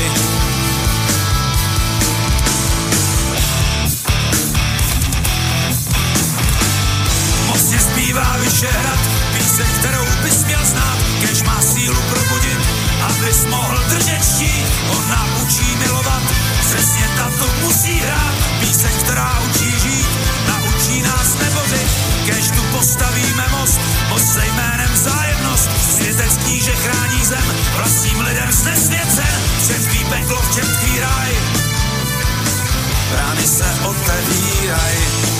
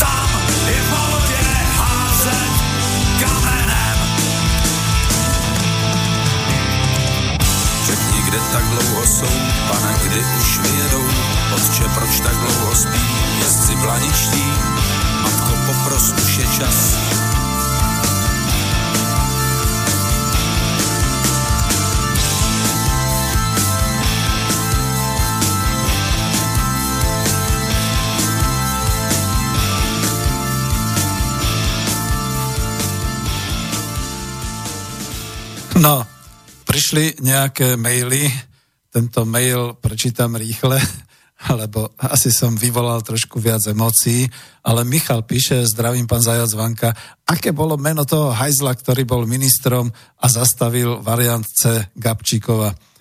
Už poznám Romana za KDH, ktorý vymenil v úvodzovkách náš bojnický oliar, oltár za naše Slovacika, preto to nedovolím, ale tento minister v databáze hajzlov chýba. Prosím, doplňte mi údaj vďaka Michal. No aby nás neobvinili z nejakého hejtovstva a podobne, je to oficiálny údaj. Minister lesného a vodného hospodárstva za ešte pravdepodobne republikovej vlády, ak to bolo v decembri 1989, neviem povedať, ale len tie indície sú, že to bolo ešte vo vláde Slovenskej socialistickej republiky v decembri 1989. Ale neberte mu to, proste to sú úradníci, ktorí plnili koho si príkazy. Faktom je, že neboli takí odvážni, ako neskôr pán Julius Binder, ktorý sa stal riaditeľom vodohospodárskej výstavby a skutočne šiel do toho projekta samozrejme s podporou všetkých tých svojich tímov. Skôr by som povedal tak, že viete, to je presne aj dnes. Dnes môžeme označovať kde koho, že je taký onaký. Nie, ja by som išiel tou inou cestou. Skôr spojme ruky dohromady, spojme mozgy dohromady a vykonajme to, za čo teda budú generácie našich detí a našich vnúkov vďační. Pretože ja už som dnes vďačný za to, že je Gabčíkovo. Že mám kam chodiť na výlety tuto od Bratislavy, že je to veľká vodná plocha, že nepotrebujem chodiť na Oravu, aj keď tam tiež rád chodím, nepotrebujem chodiť na Zemplínsku šíravu, aj keď tam je tiež veľmi pekne, ale že to tu mám za rohom vo Veľkej Bratislave. Kuštík od domu je Danubiana. Viete, ako je tam krásne neskutočne krásny areál sme teraz získali, aj tých vodných športov, divoká voda, ale aj všetko pre rekreáciu a preto, aby sa človek cítil dobre. A myslím, že to ovplyvňuje trošku aj to ovzdušie, možno to vyrovnáva trošku to, že Bratislava ako to veľkomesto, 500 a možno aj viac tisícové, e, vytvára to sucho, ako hovorí e, Michal Kravčík. Takže asi takto, treba si to vyhľadať. Ďalšia otázka, ktorá ale mi prišla z klubu národospodárov, len som si ju sem teda dal. Už ste v 35. relácii hovorili o nezameniteľnej úlohe štátu, pán Vanka. Teda, o, teda v ekonomike Slovenska. Dnes je ale situácia, že už nie čo kontrolovať, čo by mohol e, riadiť. Ako si predstavujete teda dnes, alebo povedzte po voľbách, že by štát mohol riadiť tak otvorenú ekonomiku, akú má Slovenská republika. Igor sa pýtal. No, samozrejme, tým, že som to dostal, mám odpoveď pripravenú. Igor, díky za otázku. Ja už som naozaj v relácii 34 zodpovedal túto otázku, ale skúsim sa odpovedať tak, že ako si to teda predstavujem. Lebo aby sme mohli spokojne povedať, že opäť budeme na Slovensku mať slovenskú ekonomiku a že ju budeme organizovať v rámci národného hospodárstva, potrebujeme riešiť toto. Ja som to vtedy tiež hovoril, ale skúsim to len zopakovať, nerozvádzať to už. Je to v relácii 34. Tie východiska pre riešenie. Poprvé je to vlastníctvo v rukách štátu alebo v rukách verejnej samozprávy, vlastníctvo v rukách slovenských podnikateľov a výrobných samozpráv. E, dnes už nepozerajme na to, čo je vľavo, čo je vpravo, prečo družstva a zamestnanecké samozprávy. Veď viete, ako, predsa len to budem komentovať, ale veľmi stručne. Teraz sa rozvíja v Českej republike e, nejaký taký prípad, aj vidíte, teraz som si to nezobral do rúk, kde nejaká vagónka v Lounoch dostala sa do krachu. Sú tam zamestnanci, títo zamestnanci samozrejme sú zneistení, najprv im bola daná výpoveď, poslaní boli domov, potom sa medzi sebou dve firmy porvali o to, že kto bude vlastniť tú vagónku, lebo vagónka je veľmi zaujímavá záležitosť pre železnice a pre, pre výrobu nejakých tých uzlov, e, pre vagóny a tak ďalej. No a teraz práve povedzme tie výrobné samozprávy v tej chvíli, keď by tá fabrika krachla, a nebol by o ňu až taký záujem, respektíve bola by daná do rozpredaja a podobných vecí, veľmi účinne môžu pomôcť. To nie je o tom, že zajac Vanka vypráva o ekonomickej demokracii. To je o tom, že keby boli existovali výrobné samozprávy, tak dneska existuje aj tá e, železiareň v Strážskom, aj mnohé ďalšie výroby, ktoré proste sa rozsypali, popadali a dneska už neexistujú. A množstvo a množstvo podnikov, aj výrobných, aj všelijakých ďalších. Čiže preto je to významné, ale vravím, ja už som trošku ďalej ako národohospodár, ak budú dobrí vlastníci, slovenskí podnikatelia, prečo nie? Ak bude verejná spra- samozpráva dobrá, občianské podniky, prečo nie? Ale najdôležitejšie bude vlastníctvo v rukách štátu. To znamená štátne podniky, národné podniky. To bolo to prvé. Druhé, tvorba horizontálnych výrobných väzieb vo výrobe vo výrobnej spotrebe až druhorado a špeciálne tvorba dodávateľsko-odberateľských vzťahov, napríklad pre potravinársky a farmaceutický priemysel. Vidíte, aké sú poruchy v zásobovaní napríklad uh, vo farmaceutickom priemysle. A je to taká bohovská sranda, že my keď sme tu mali našu Slovakofarmu a všetky takéto, tak uh, všetci tvrdili, že to bol ten socializmus, keď boli nejaké úzkoprofilové tovary. Dnes za prvé, nevyrobí sa to. Za druhé, zistí sa, že sú to nejaké zlé šarže alebo falošné šarže, musí sa to zakázať, lebo to škodí. Za tretie, ak je to dobré a lacné na našom území, tak sa to vyexportuje preč nejakými tými špekulantami a zase to nemáme. No ale pokiaľ teda bude štát kontrolovať presne ten dodávateľsko-odberateľný reťazec, aj v tej farmácii takéto niečo sa už nemôže stať, respektíve môže sa stať iba tak, že z toho bude okamžite kriminálny čin a prevencia. Tretí bod. Kontrola a disponovanie finančnou stránkou hospodárenia pre rozvoj národohospodárskeho komplexu. No my potrebujeme hlavne teda tú finančnú stránku, potrebujeme aj viac vlastníctva, ktoré by teda cez dane tieklo naspäť do štátneho rozpočtu a ktoré by znova bolo investované, reinvestované tu na Slovensku.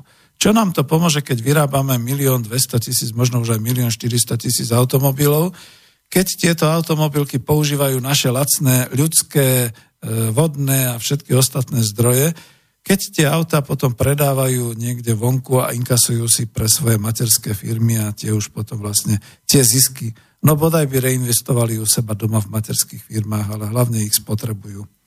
Po štvrté, organizačný rozvoj subjektov národného hospodárstva.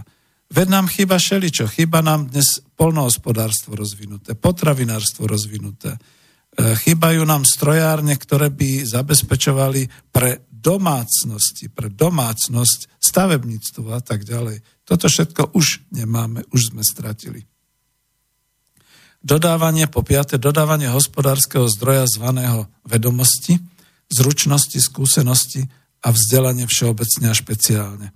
To nie je o vzdelávaní základnom, stredoškolskom, vysokoškolskom.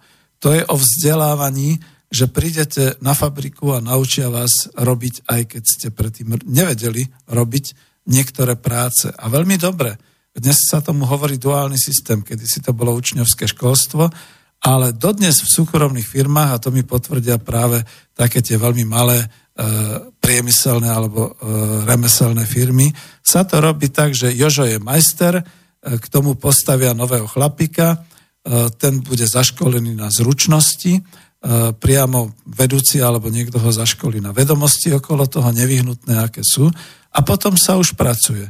Čo myslíte, ako som sa ocitol tu na mieste redaktora v internetovom rádiu.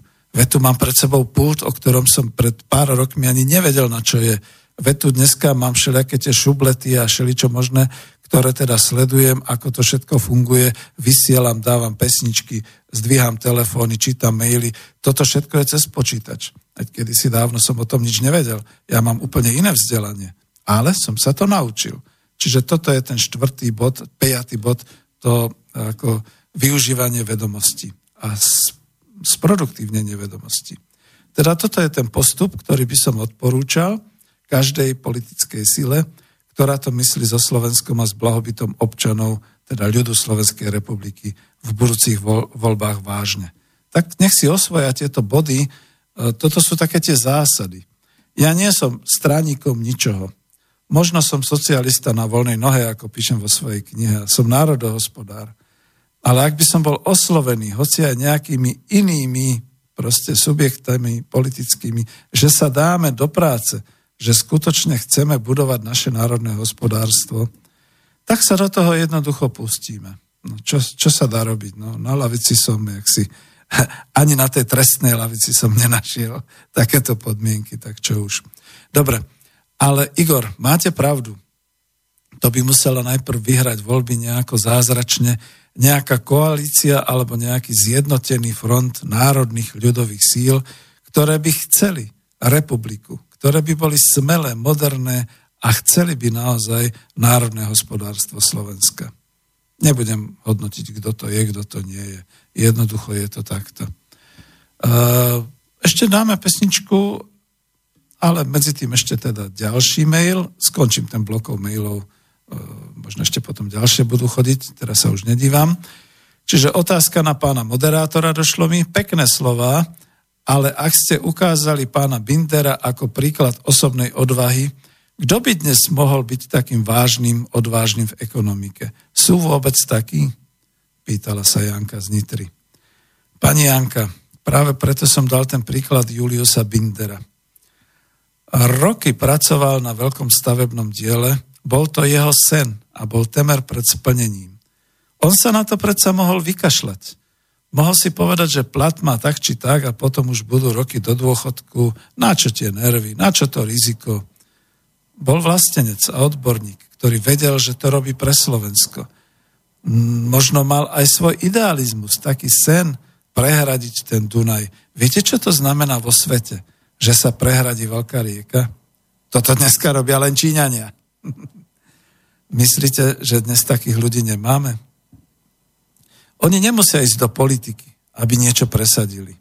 Časť z nich určite pracuje v podnikovej sfére – možno spoluvlastníci firmy, ktorí budú musieť prekonať nechuť vlastných partnerov v podnikaní, ale možno manažéri, ktorí sa vzpriečia svojim správnym radám alebo majiteľom, až kým ich neodvolajú a dokážu niečo sebe i pre Slovensko urobiť. Či to už bude vo výrobe, v obchode, vo výskume, akokoľvek ďalej.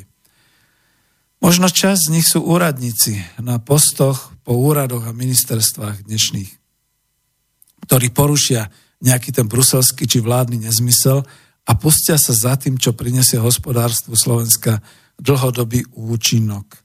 Ja som mal nedávno ďalej takúto reláciu presne v klube národohospodárom s pánom doktorom Forshoferom. Hovorili sme o odpadoch, o tej uhlíkovej stope. No myslíte si, že sa nájde nejaký odvážny úradník na ministerstve životného prostredia, ktorý by, povedzme, reagoval na nejakú tú iniciatívu výrobcov a nejakých tých podnikateľov a že by spolu začali niečo pripravovať?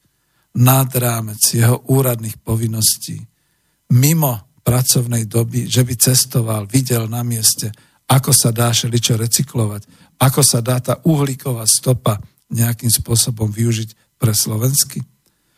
Trošku ste ma zaskočili, ale tak som odpovedal, lebo mám premyslené, že kto by to mohol byť.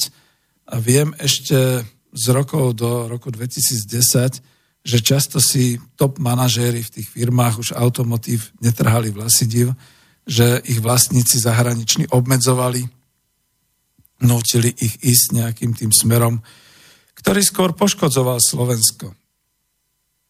Životné prostredie, poškodzoval ľudí, poškodzoval slovenské firmy. Ja som vtedy končil vlastne so svojou živnosťou e, toho školiteľa, kouča v manažmente. Mňa sa pýtali, čo s tým máme robiť, pán Zajac. O pár rokov mi bude zle z toho, aké príkazy som musel plniť. Ale ja teraz nemôžem, lebo prídem o miesto. Čiže ak to už nebudú desiati, ale ak budú stovky, takýchto ľudí a budú vidieť, že niekto z politiky, presne na to zase teraz hovorím, to prepojenie s politikou, že niekto z politiky má tú hospodárskú politiku pre Slovensko vo svojom programe. Ak budú ako tí, čo jednoducho v povstaní zobrali tú zbraň a išli do boja, potom nebude problém sa poprepájať, dnes je to internet, mobily, konferencie, dohodnúť sa na výhodách pre slovenské hospodárstvo, a pustiť sa do toho.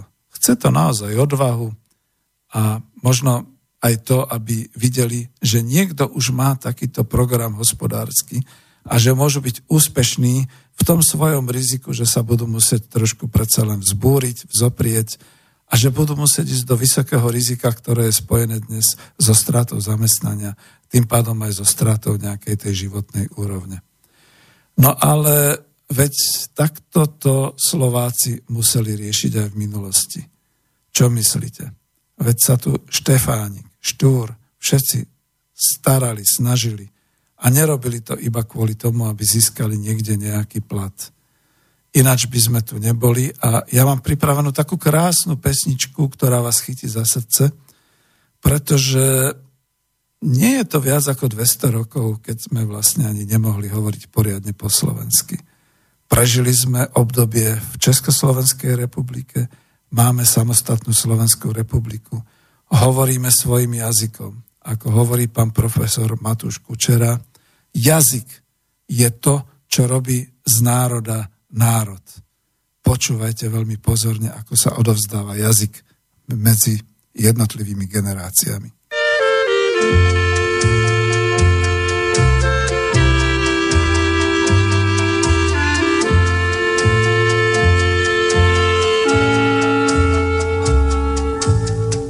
Povedz mi, otec, ty predsa všetko vieš a všetko poznáš, to, čo je vôkol nás.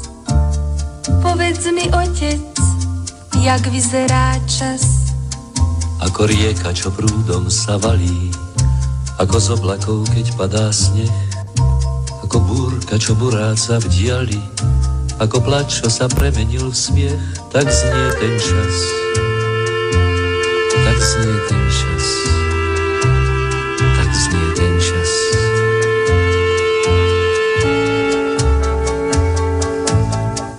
Povedz mi, otec, ty predsa všetko vieš a všetko poznáš, to, čo je vôkol nás. Povedz mi, otec, jak vyzerá čas. Ako chleba, čo mamka ti dáva, ako studnička zrkadlo hviezd, ako slza, čo z očú ti padá, ako domov po návrate siest, tak chutí čas, tak chutí čas, tak chutí čas.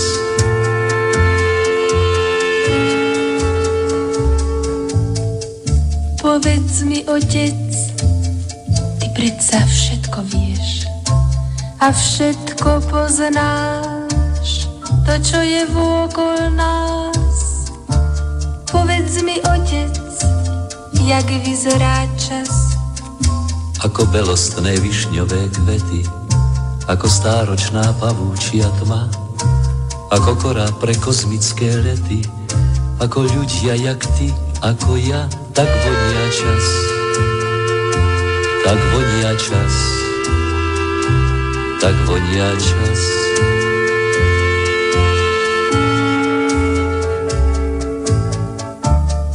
Povedz mi, otec, ty predsa všetko vieš a všetko poznáš, to, čo je vôkol nás.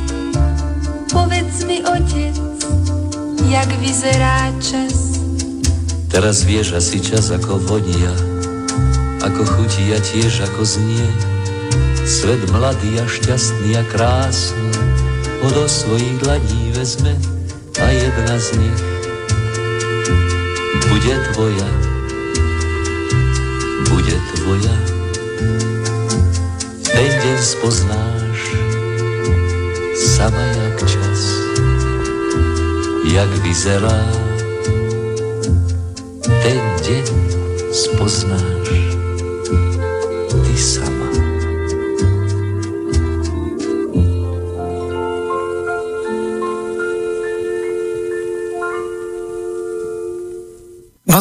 toto vás muselo chytiť za srdce. Nebyť Štúra, nebyť Štefánika, nebyť mnohých a mnohých slovenských vlastencov. A prepačte mi, že poviem aj nebyť Gustava Husáka, ktorý nakoniec rozvinul tieto generácie, umožnil, aby nás bolo o 1,5 milióna viac, ako sme boli my Slováci oproti roku 45, tak by sme takúto krásnu pesničku nemohli nikdy počuť. Vďaka súrodencom Belákov, Belákovcom a teda aj otcovi Belákovi a cére Belákovej, takže oni to naspievali. Kedysi dávno v slovenskom rozhlase ešte za socializmu. Takže takto to je.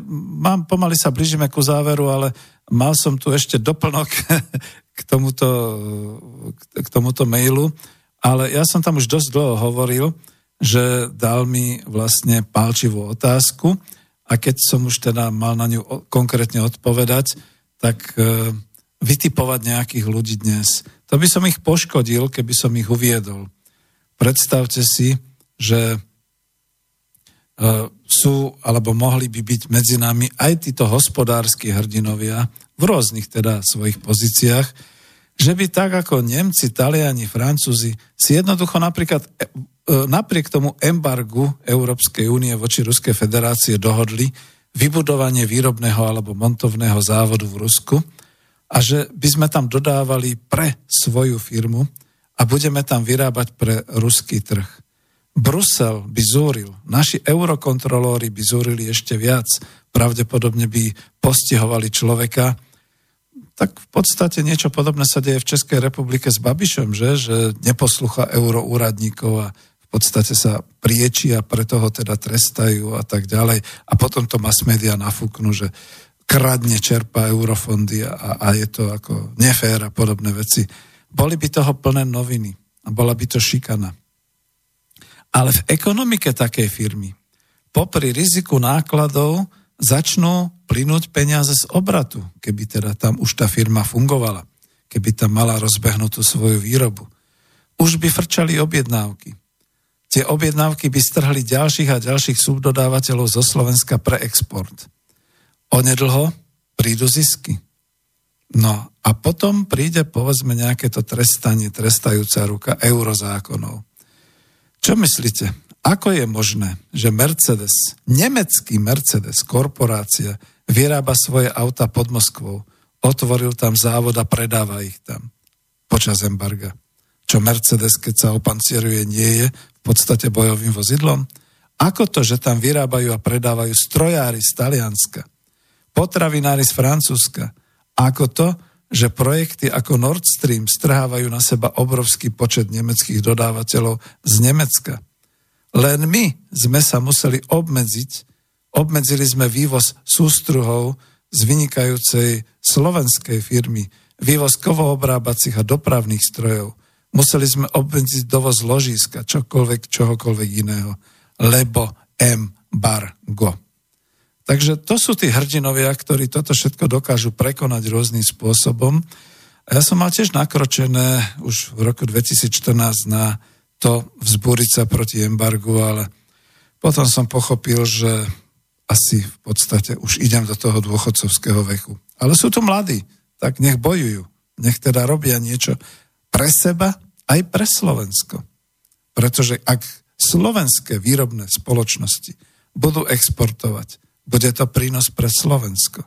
Ak budú exportovať automobilky cudzích korporácií, to bude prínos pre nich.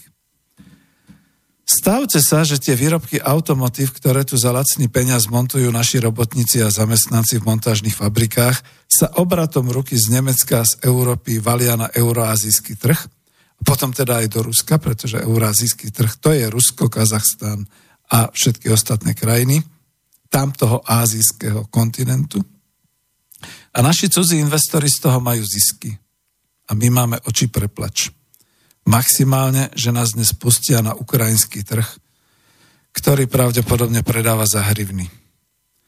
No ale už sa zastavím, lebo už som rozhorčený. E, ďalšia otázka.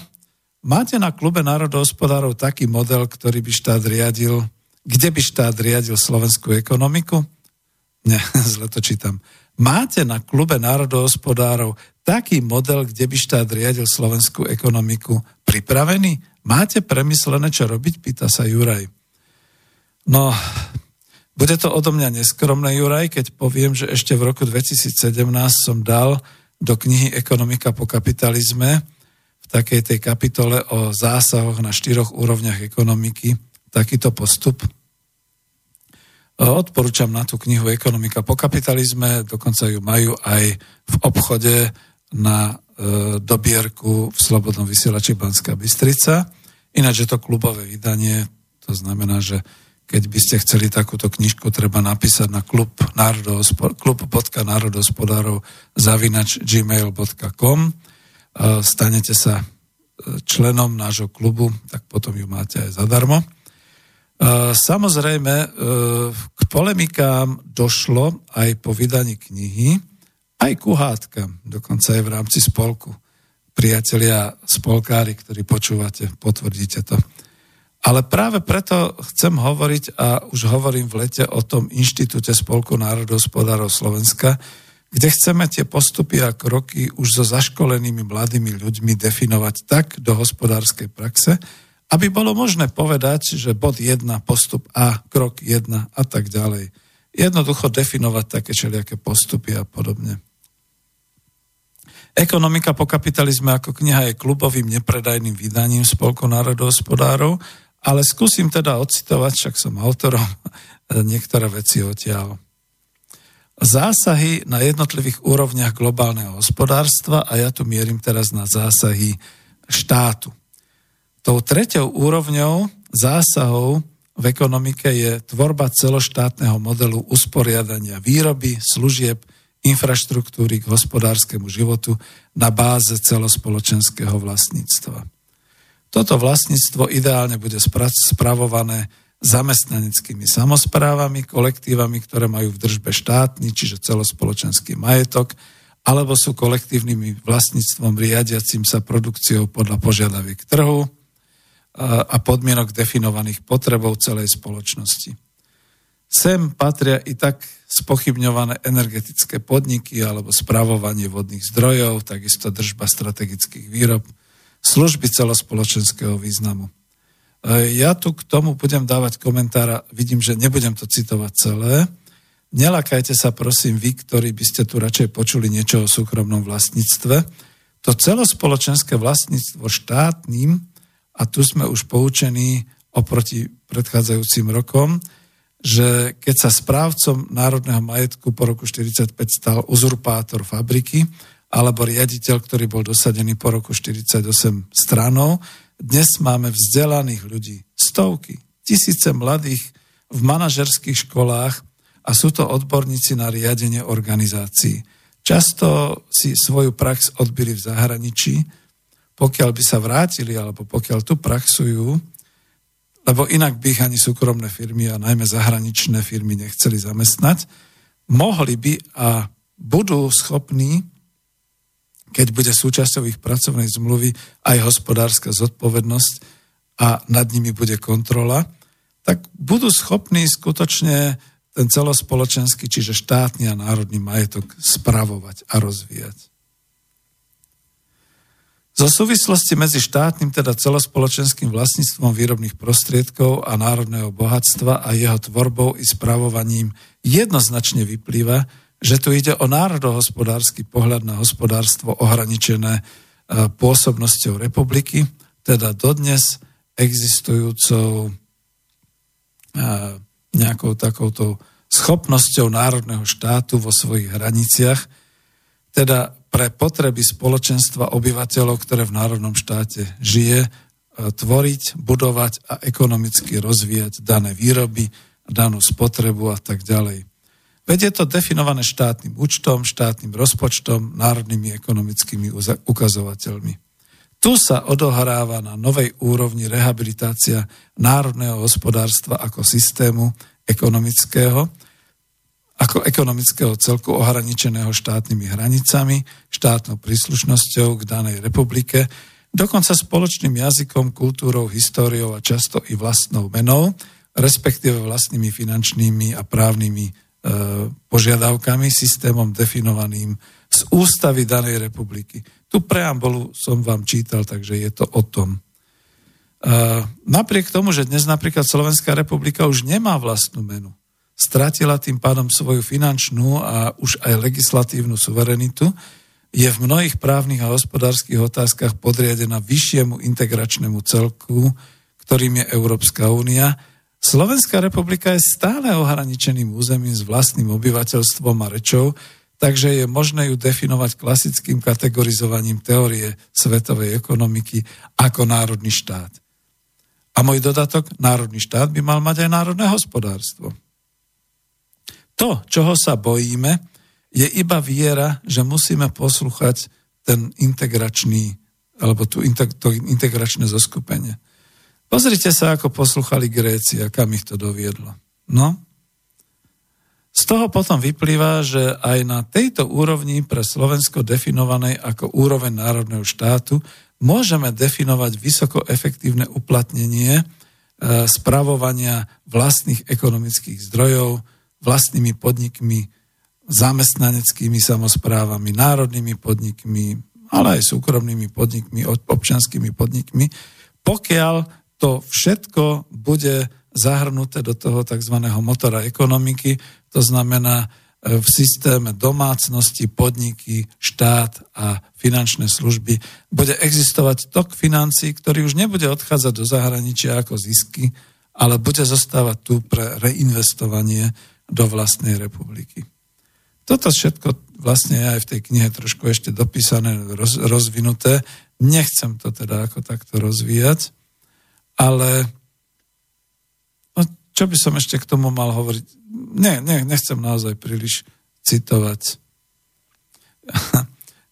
Daj to podrobnejšie. tu sms prišla. A ja ako nechcem to teraz rozvíjať podrobnejšie.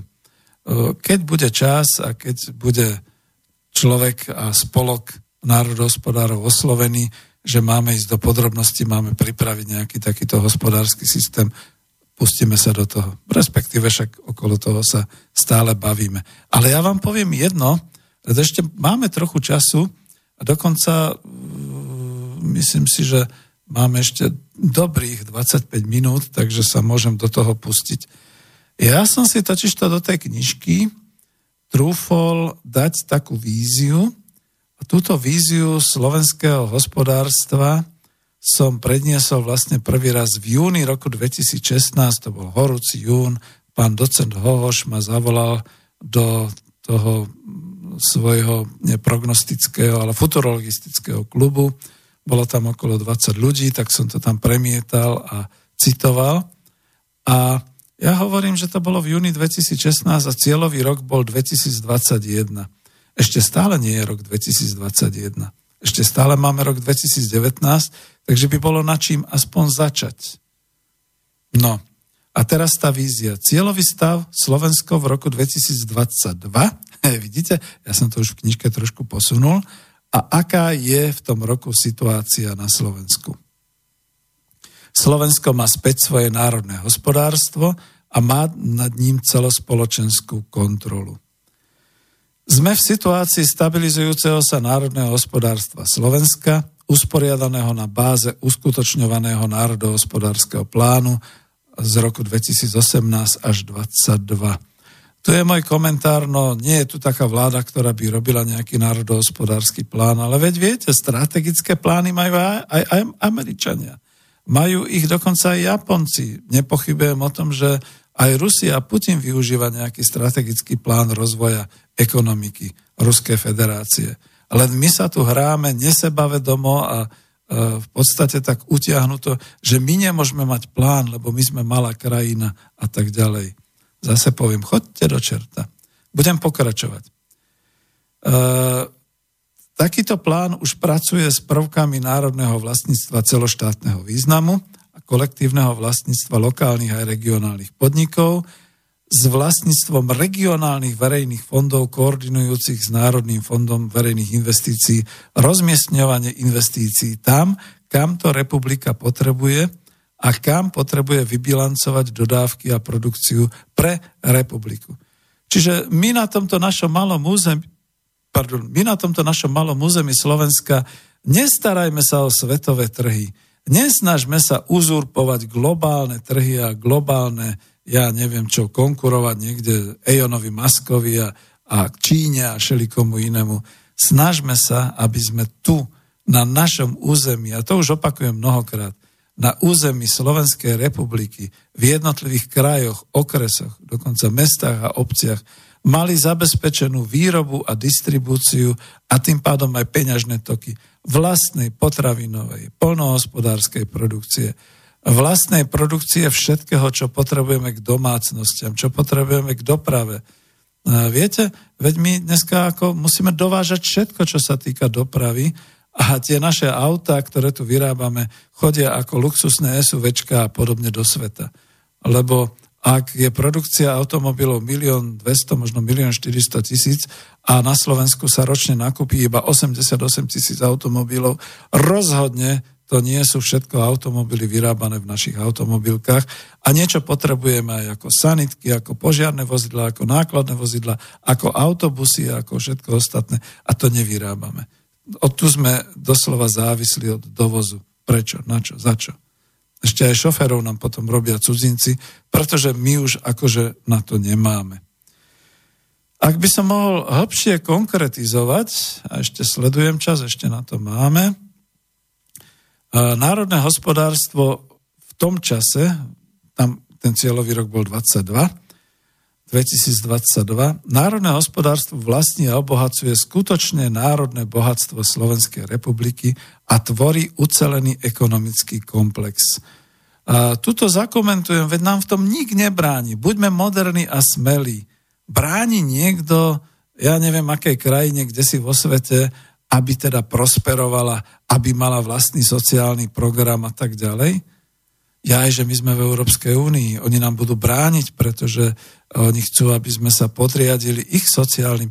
No dobre, ale len včera som počul tuto len suseda z Českej republiky, predsedu strany pre priamu demokraciu Tomia Okamuru, ktorý vášnivo, akoby už v predvolebnom boji, horlil za to, že by Európska únia mala aspoň, že by sa Češi, česká ekonomika mohla, mala aspoň dostať do situácie, že by aspoň dôchodky boli zjednotené na tú európsku minimálnu úroveň, čo by predstavovalo v Českej republike skok dôchodkov až na nejakých uh, 13 tisíc korún českých. A na Slovensku by to znamenalo viac ako 450 eur, že? To nie je náš minimálny dôchodok že by v podstate priemerné a minimálne mzdy vyskakovali na európsku úroveň ale to nikto nechce, od toho potom ruky dávajú všetci preč, ja neviem, na čo tam máme potom tých europoslancov a toto všetko ostatné, keď sa nakoniec toto všetko ani len nedokáže vyrokovať, ani nedokáže dať na stôl, lebo ťažko horko sme dokázali dať na stôl ako krajiny Vyšegrádskej štvorky to, že máme dvojakú kvalitu potravín a že nás otravujú všelijakými týmito výrobkami, takže aspoň takto. To už nie je to. Takže keď nám nechcú dovoliť vyrovnať sa po toľkých rokoch a rýchlo s tou úrovňou ekonomickou Európskej únie, pretože na to by mali ísť finančné prostriedky, nie eurofondy na čo iné. Na to, na sociálne programy a na, na, na tieto veci, tak potom nech nám nebránia, aby sme si my sami ten svoj národohospodársky komplex urobili vo vnútri krajiny a kašľali na nejaké exporty a podobné veci. Samozrejme nie kašľať ja som sám zahraničný obchodník, čiže kľudne poviem, v tej chvíli, keď e, budeme mať takú kvalitnú produkciu, ktorá zásobí okres, kraj, republiku, potom môžeme ísť von, potom môžeme predávať. No a že to bude nejako brániť súkromnému kapitálu, no tak bude hlavne celospoločenský kapitál. A ten už bude presne usmernený tam, kam potrebujeme, aby bol. Nebude, ne, nedokončím tú, tú víziu. Tuto, tuto píšem v tej vízii. Sú obnovené potravinárske výroby, spracovávajúce vlastné domáce polnohospodárske produkty rastlinnej a živočišnej výroby. Toto odvetvie zamestná to množstvo všetkých vraj nezamestnateľných obyvateľov a nezamestnanosť je prakticky zlikvidovaná.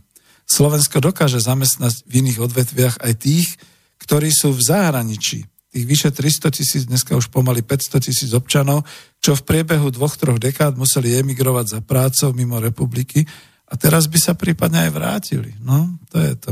A tí nezamestnaní, no, málo kto to povie priamo, no Rómovia a rôzne neprispôsobivé obyvateľstvo aj e, z radou teda povedzme neprispôsobivých občanov a bezdomovcov, na čo by nám tu bolo nejaké bezdomovectvo?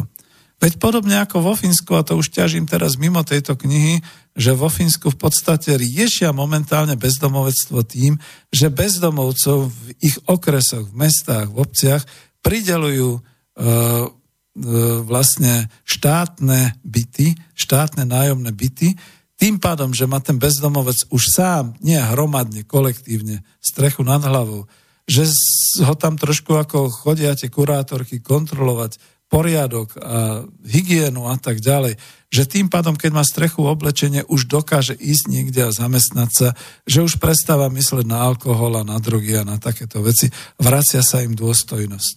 Čiže toto je možno cesta, ktorou je treba sa vydať.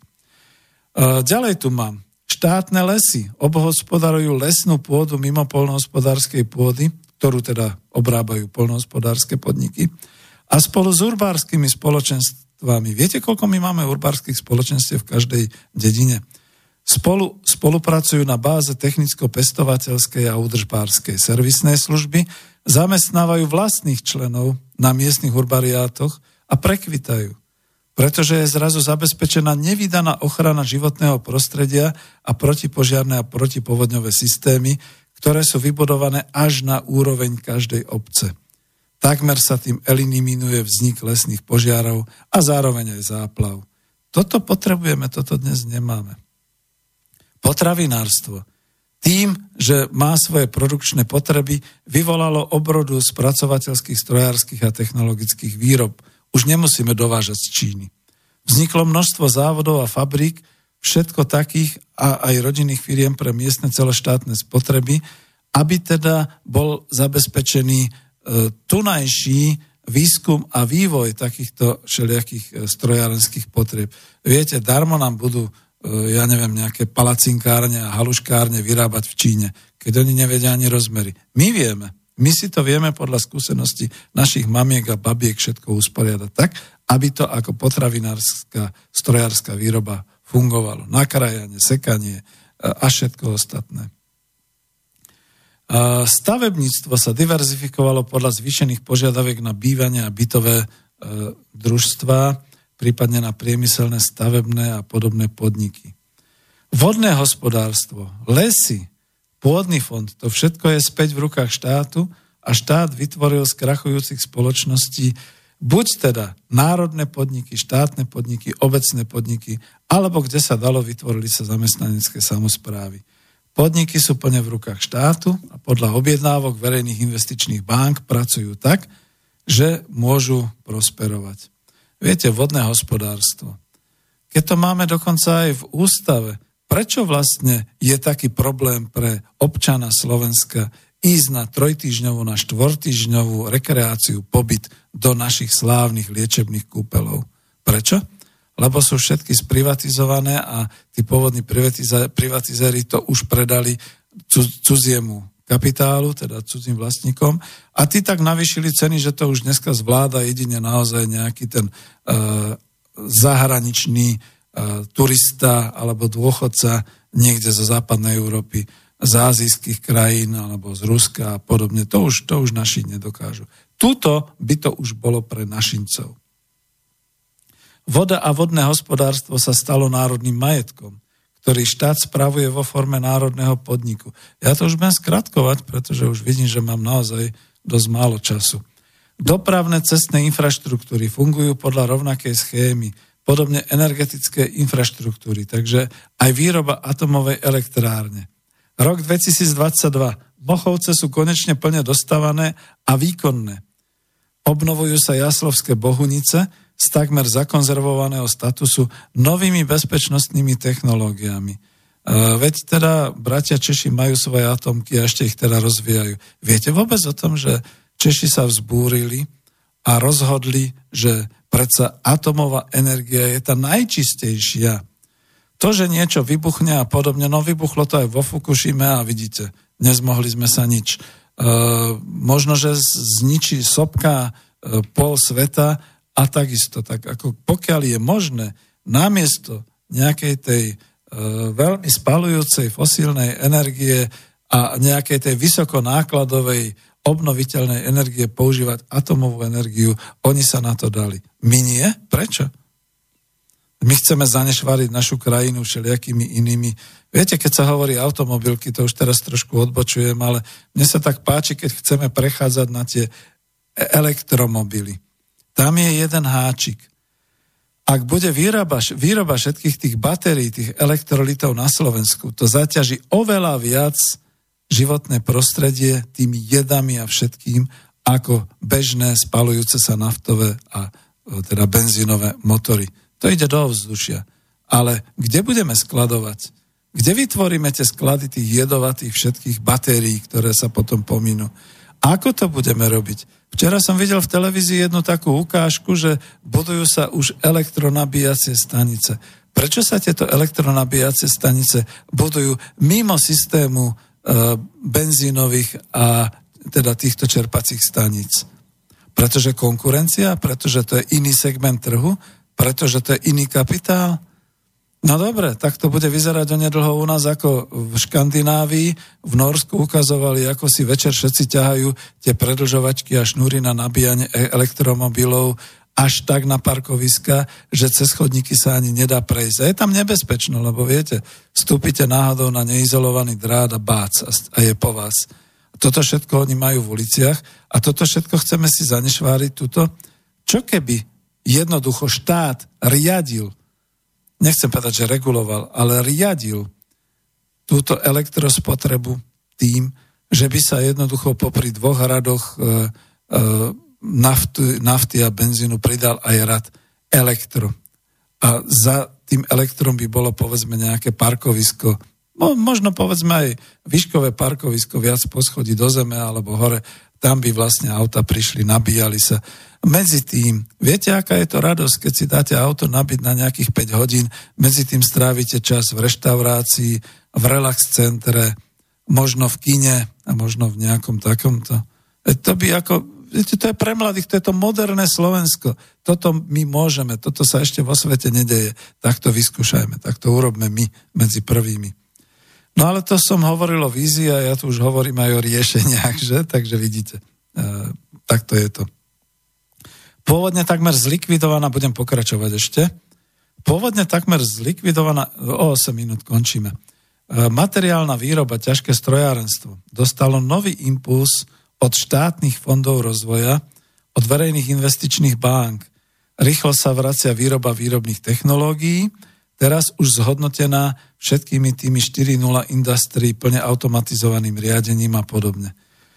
Pôvodne zahraničné firmy po strate vlastníckého vplyvu u zahraničných investorov radšej prechádzajú na inú formu vlastníctva, púšťajú to štátu, púšťajú to do zamestnaneckých samozpráv, pretože zistujú, že ľahšie je firmu predať, odovzdať, ako likvidovať, respektíve prevádzkovať. Takže toľko. Ja som tam veľa vecí popísal naozaj v takej forme, ale to, čo som chcel nejak možno na záver, je aj toto. Slovensko je súčasťou stabilného stredoeurópskeho hospodárskeho systému. A tie krajiny V4 sa otriasli, oprášili, držali sa spolu za ruky a dokázali to. Menou sa stala opäť koruna slovenská, pretože v Polsku je zloty, v Čechách je koruna česká, v Maďarsku je forint – a my sme si povedali, že sa vrátime ku korune slovenskej, je vymeniteľná za svetové meny, tak ako v krajinách V4 e, čínsky yuan, ruský rubel, americký dolár či nemecko-francúzske euro. V lete roku 2021 obyvateľia Slovenska, občania Slovenskej republiky, užívajú životnú úroveň niekde priemerne, ak nie stredne, v maximálnej úrovni ako predtým vysoko postavené vrstvy horných 10 tisícov z rokov po roku 2000 a to vďaka obnovenému národohospodárskému e, toku financií vo vnútri štátu, kde finančné prostriedky žiadny zahraničný investor už neťaží, teda nedobýva žiadnu rentu za zásluhy, že tu investoval, ale všetko sa vracia späť cez dane, do štátneho rozpočtu alebo cez granty a to sa znova reinvestuje. Slovenské obyvateľstvo sa demograficky spametáva už aj bez migrácie, nevymiera a rýchlo sa dostáva z chudoby, do ktorej ho dostal e, režim po roku 1990. A to tu mám napísané priamo. Kapitalizmus a globálny ekonomický poriadok po roku 1990. Produktivita práce sa prirodzene odráža na rastúcom hrubom národnom príjme a na vysokých príjmoch obyvateľov a prirodzené starnutie populácie neznamená ekonomické obavy. Kedy si prehustené sídliska a mesta sa menia na skutočné zábavné a obytné a oddychové zóny pre starnúce obyvateľstvo. Vidiek prosperuje zo zachovania životného prostredia. Hlavnou hrozbou pre Slovensko sú len globálne rozkolísané klimatické pomery sveta, napríklad neočakávané výchrice, monzunové dažde a záplavy, suchá, ničiace úrodu, s ktorým si ale vieme poradiť, tresknúce mrazy, objavujúce sa tornáda. Práve pre predchádzanie, obranu a likvidáciu následkov týchto hrozieb funguje veľmi dobre zorganizovaná občianská služba na báze civilnej obrany, rozvíja sa krajina a jej poloha v stredoeurópskom klimatickom miernom pásme je jedným z najcennejších článkov a zdrojov národného hospodárstva, aké Slovensko vlastní. Neviem, či som niekedy už čítal túto víziu takto verejne, ale poviem vám, že ja sám by som chcel žiť ešte aspoň 20, aspoň 30 rokov. Mám, rok, mám 64 rokov, chcel by som sa dožiť uskutočnenia takejto vízie. No ale máme už tak málo času, že skutočne už len pustím možno jednu, možno dve pesničky, to som si neistý. Každopádne, milí poslucháči, lúčim sa s vami z dnešného klubu národospodárov Slovenska a budú už aj ďalšie relácie, aj spomienky na kapitalizmus a socializmus, ale toto som považoval za dôležité uzavrieť túto tému štátu, a to, aby sme o štáte Slovenskej republike rozmýšľali smelo a moderne, tak ako to robili tie vzory, ktoré som tu pomenoval. Do počutia, ďakujem vám veľmi pekne, lúčim sa s vami takouto pesničkou.